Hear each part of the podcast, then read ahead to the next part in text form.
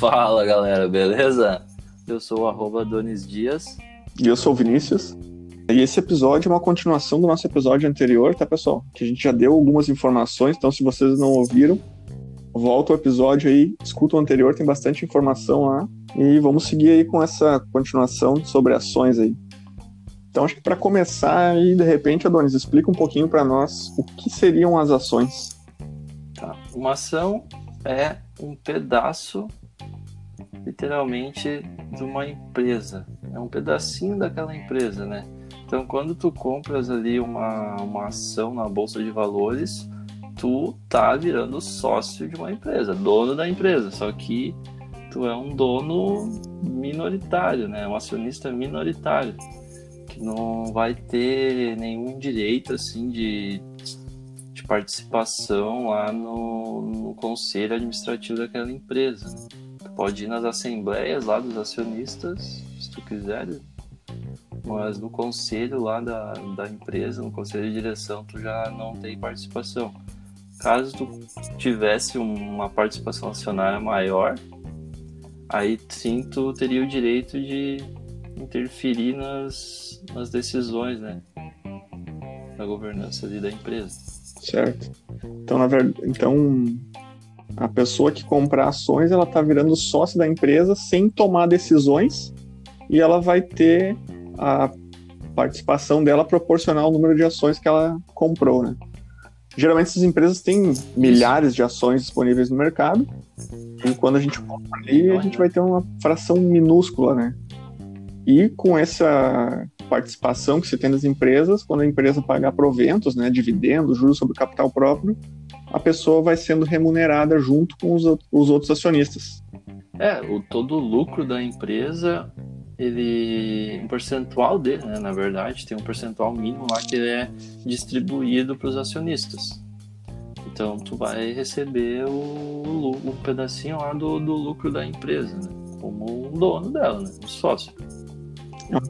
E é uma forma mais simples de tu fazer parte de uma de uma empresa, né, sem arriscar tanto, né? Porque hoje vai abrir uma empresa, envolve conhecimento do negócio, envolve uh, questões tributárias, funcionários, e tu sendo sócio de uma empresa já existente, onde já tem pessoas com conhecimento do negócio, que já estão no mercado há bastante tempo, te isenta de tomar decisões ou de saber como funciona o negócio para poder fazer essa empresa gerar lucro.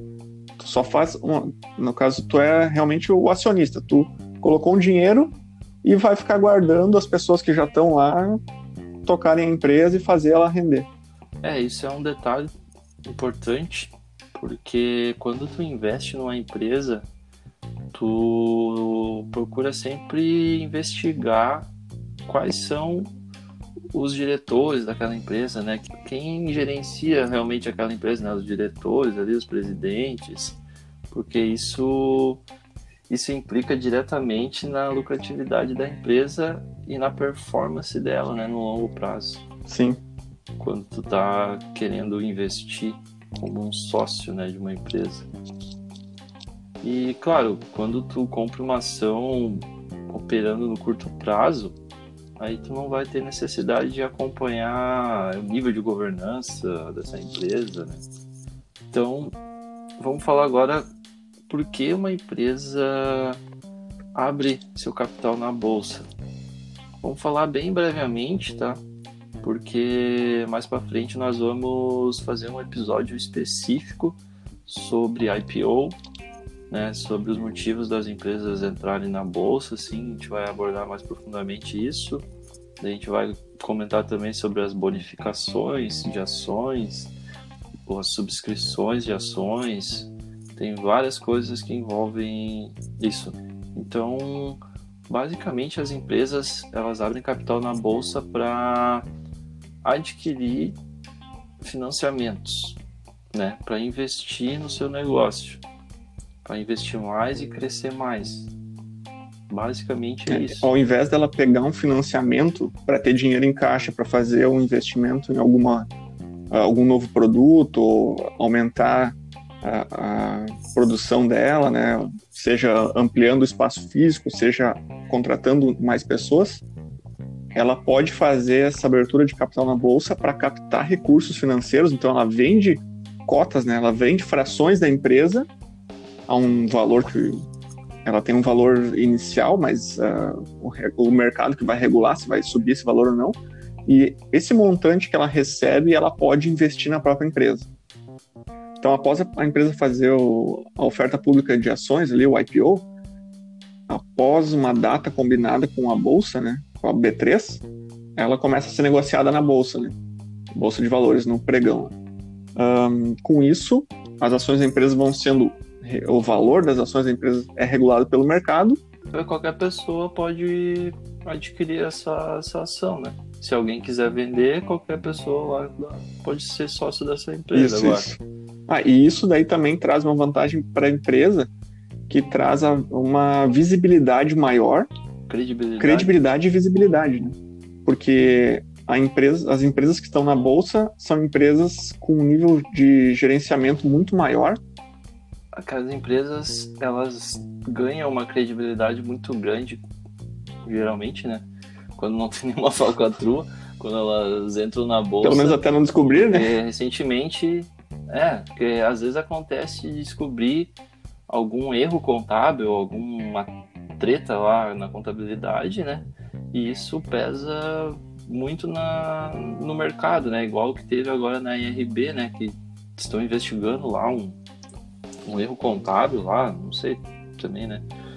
Uh, e daí as ações desabaram 20, 30%, né, por causa desse problema. Quando a empresa está no mercado, ela precisa abrir tudo, todas as informações da empresa para o público, né? Todos os balanços contábeis, balanço de resultado, o que, que, eles vão fazer com o dinheiro que eles estão ganhando, que, que para onde eles vão investir, né? Tudo isso eles têm que informar para o público. E também então... a, eles têm que se adequar à regra de divulgação, né? É um formato de divulgação isso. que todo mundo consegue entender. Então, isso, que... isso é, quando eles divulgam esses dados, tem outras empresas que são responsabilizadas a auditar essas informações que as empresas divulgam. É, tem todo esse, esse lance. Então, é uma maneira de, de aumentar a credibilidade das empresas, né?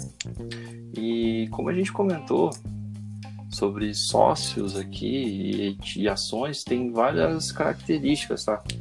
Vários tipos de ações. Nós temos as PN, que são as ações preferenciais, as ON, as ordinárias, temos as units, e temos também um tipo um pouco diferente dessas outras três, que são as BDRs. Né? Uh, a PN seriam os códigos 4. É, são as ações preferenciais e as ON são as 3, com aquele código 3, que são as ordinárias. As units que terminam com 11, elas formam um, elas são uma composição dessas duas ações, das preferenciais e das ordinárias. Por exemplo, ali o Banco Inter tem o BID 11 que se eu não me engano são, de, são duas ações preferenciais e uma ação ordinária. Pelo que eu lembro é isso, tá? Eles fizeram esse agrupamento de ações. Então, as ações preferenciais se diferenciam das ordinárias porque as ordinárias elas dão direito a voto nas assembleias. Quanto mais ações ordinárias tu tiveres, maior é a teu maior é o teu controle daquela empresa, né? Tipo, o, as empresas elas têm os grandes controladores, né? que eles têm uma porcentagem alta dessas ações, que eles não ficam operando elas no mercado, né? Então, quando eles têm essa porcentagem alta, eles têm o controle das empresas. E daí tem essas outras ações preferenciais que são as negociadas no mercado que já não tem tanto valor para esses controladores, né? porque eles preferem ter as ordinárias que são as que dão direito deles no controle das empresas. Sim, e também as prefer... Então... a outra diferença é que as preferenciais elas têm preferência, né, por isso do nome ali, em relação a dividendos, né? E liquidação da empresa, caso a empresa seja liquidado, prefer... quem for preferencial recebe primeiro, né? É, algumas empresas agora no novo mercado elas Então, sendo ordinário. pagam o mesmo índice. É, elas pagam o mesmo percentual de dividendos para os dois tipos. Uhum. Então, às vezes, tipo, se tu quer operar, que dificilmente é o nosso caso, quando tu vai operar um grande volume de ações, né, fazer um trade lá, aí geralmente eles fazem nas preferenciais que tem mais liquidez, Uhum. Tem mais ações circulando ali, né? As ordinárias, como são esses grandes controladores que tem, eles não ficam operando Sim, elas. isso né? só para deixar claro também, Não. quando uma empresa tem as duas ações, tá? Por exemplo, Petrobras. Petrobras tem a Petro 3 e a Petro 4, né? PTR 3 e PTR 4. Então, nesse caso, sim. Mas, por exemplo, o Banco do Brasil só tem as, as ordinárias, que é a BBAS3, né? Então, nessa sim vai ter. São do novo É mercado. só novo mercado. Só vai ter. Não tem problema. Vai ter, vai ter liquidez, vai ter ah, negociação normal nas ordinárias, né? E também temos as BDRs, que é a sigla de Brazilian Depositary Receipts. Essas BDRs são títulos lastreados nas ações de empresas estrangeiras, tá? Por exemplo, tem a APL 34, que é a BDR da Apple. É uma BDR, pelo que eu pesquisei, não patrocinada, tá? Quando ela é não patrocinada, não é a própria empresa que disponibiliza as ações delas na bolsa brasileira. Ela é praticamente um título lastreado na ação dela negociada lá na bolsa americana.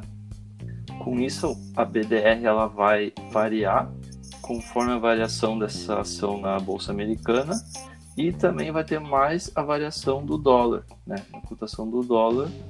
E então, geralmente as pessoas compram essas BDRs para ter um balanceamento na sua carteira, né, com relação ao dólar. É, geralmente é para isso.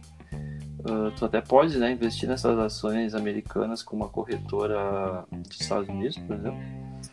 Mas aí tem algumas taxas, tem um valor mínimo lá que você tem que fazer um TED praticamente.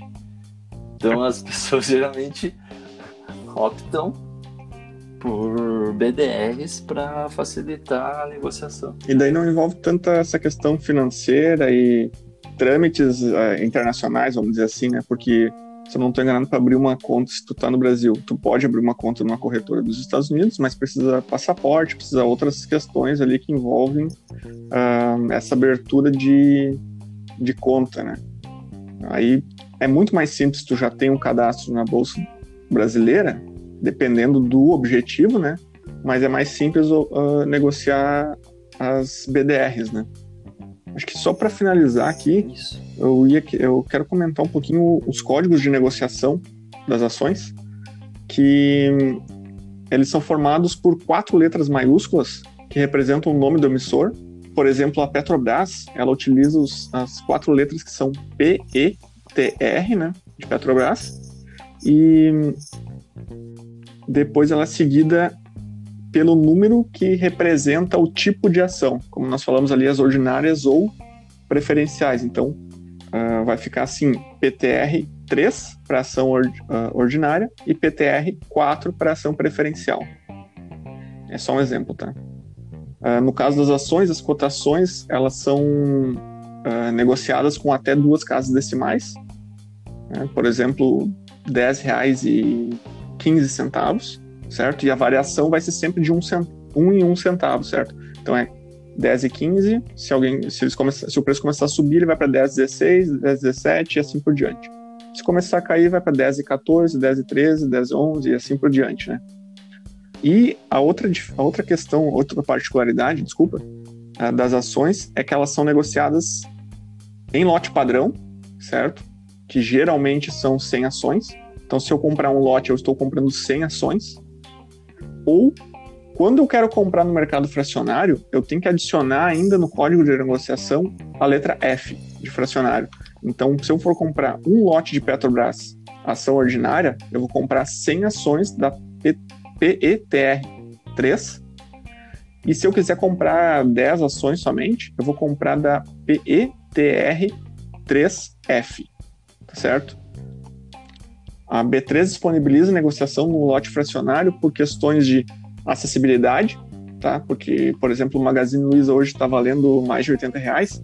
Uh, um lote da Magazine Luiza, um lote padrão, vai dar mais de 8 mil reais. Então, se eu tenho só 2 mil reais e quiser comprar Magazine Luiza, eu consigo comprar no fracionário, né? Mas eu vou ter que comprar sempre uh, números inteiros, né? Por exemplo, eu não posso comprar uma ação e meia. Eu vou ter que comprar uma ação ou duas ações, certo? E também porque quando às vezes uh, tem momentos que as empresas elas te dão subscrição de ações e de acordo com o teu percentual da quantidade de ações que tu já tem. E esse número pode vir fracionado. Então tu tem direito a subscrever mais quatro ações. Depois que tu subscrever as quatro ações, tu vai ficar com 104 ações. Para te poder completar o lote, tu vai ter que comprar ele no fracionado ou vender no fracionado essas quatro, entendeu? Mas aí é só para questão de facilidade mesmo, né? Isso. Uh, a gente esqueceu de comentar também sobre os códigos que terminam com 1 e 2. Uh, quando as empresas fazem follow-on ou tem subscrição de ações, mesma coisa. Uh, quando tu recebe esse direito de participar numa subscrição de ações, vai cair lá na tua custódia uns códigos diferentes, um código 1, um código 2, dependendo se é uma ação ordinária ou preferencial, tá? E então tu vai receber esse direito. Se tu quiseres exercer esse direito, a corretora vai te mandar um e-mail explicando tudo certinho, a data lá que tu vai ter que mandar um e-mail confirmando que tu vai querer, quantas cotas tu vai querer subscrever. E o valor, né? Uh, quantas cotas, é, o valor da cota ou o valor da ação, porque pode ser um fundo também. Sim. Então, tu vai receber um e-mail explicando tudo certinho e daí na tua custódia lá vai ter um código 1 ou 2. Então, se tu confirmar a participação, tu vai mandar um TED lá para a corretora, vai ficar lá no teu saldo da conta corrente e vai ter um dia lá específico, que eles vão dizer também lá no e-mail certinho, que eles vão fazer a liquidação e tu vai receber essas novas ações. Aí depois, quando fizer essa liquidação, vai transformar aquele código na tua ação atual, se é a preferencial, se é a ordinária. Eu acho que é isso então, pessoal. A gente quis abordar aí num episódio mais curto essa questão de ações e a gente vai trazer episódios mais curtos, informações mais específicas, porque tem muita informação, muita coisa para a gente falar e para não ficar tão maçante assim, né? Isso. E nos próximos episódios nós vamos trazer a, outros assuntos relacionados à IPO, né, governança corporativa, como nós comentamos no início, motivos das empresas abrirem capital na bolsa, formas de negociação, operar comprado, operar vendido, aluguéis de ações então vai ter bastante coisa aí pra gente comentar. Então é isso aí, pessoal. Continue acompanhando a gente aí. Quem não escutou o episódio anterior, aproveita e escuta também. Tem bastante informação lá. E nos vemos no próximo episódio aí. Até mais. Até mais valeu. valeu. Pessoal.